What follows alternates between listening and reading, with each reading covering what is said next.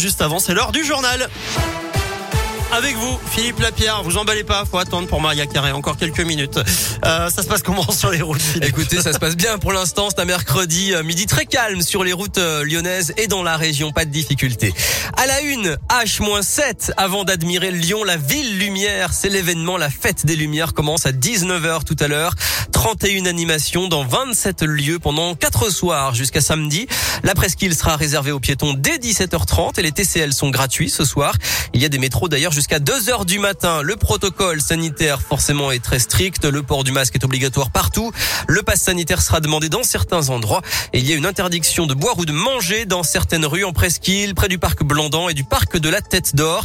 Côté sécurité, 670 policiers et agents seront mobilisés chaque soir. Les TCL, la SNCF, le stationnement, le programme, les illuminations, tout est à retrouver sur radioscoop.com et sur votre appli Radioscoop. À suivre aussi notre émission spéciale de 16h à 20h. Et puis, euh, vous pouvez aussi soutenir l'opération des Luminions du Cœur en partenariat avec Radioscoop en achetant des Luminions au profit de l'association étudiante Gaélis. Dans le reste de l'actualité, le plan blanc s'étend. Il était déjà entré en vigueur à Lyon. Il est réactivé désormais dans tous les établissements de santé d'Auvergne-Rhône-Alpes. C'est une demande ce matin de l'Agence régionale de santé Valentin Chenard face à l'accélération de la circulation du Covid. Oui, plusieurs régions ont fait ce choix ces derniers jours. C'est le cas désormais en Auvergne-Rhône-Alpes où plus de 1500 patients étaient hospitalisés hier, dont 275 en soins critiques. Des chiffres qui continuent de grimper. Le directeur général de l'Agence régionale de santé a donc voulu anticiper pour renforcer notamment les moyens en lit de réanimation.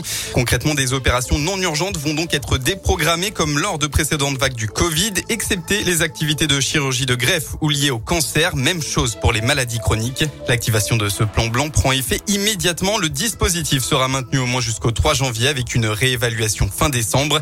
L'ARS demande aux établissements de bien informer leurs patients sur leur prise en charge. Elle rappelle aussi qu'il est nécessaire d'appeler le 15 avant de se rendre dans un service d'urgence. Et elle appelle enfin les professionnels de ville à se mobiliser dans ce contexte pour assurer l'accueil et la prise en charge de patients nécessitant des soins non urgents et non programmés. Merci Valentin. Un drame euh, terrible près de Lyon. Un homme de 22 ans a avoué avoir euh, tué sa grand-mère de 85 ans avant de cacher son corps dans un bosquet à Caluire en bord de Saône. Il a été arrêté en région parisienne et serait passé aux aveux pendant sa garde à vue hier. Évoquant des problèmes de vie quotidienne et d'argent, une enquête est ouverte. En sport et en foot, ça s'accélère. À Lyon, Juninho avait annoncé vouloir quitter son poste à la fin de la saison, mais le directeur sportif brésilien pourrait bien partir plus vite que prévu, selon le quotidien L'équipe, dès le mois de janvier. Et puis, quelle sanction pour l'Olympique lyonnais? La commission de discipline de la Ligue de foot professionnelle se réunit à 18h après les incidents qui avaient conduit fin novembre à l'interruption du match OL-OM. Très belle après-midi à tous.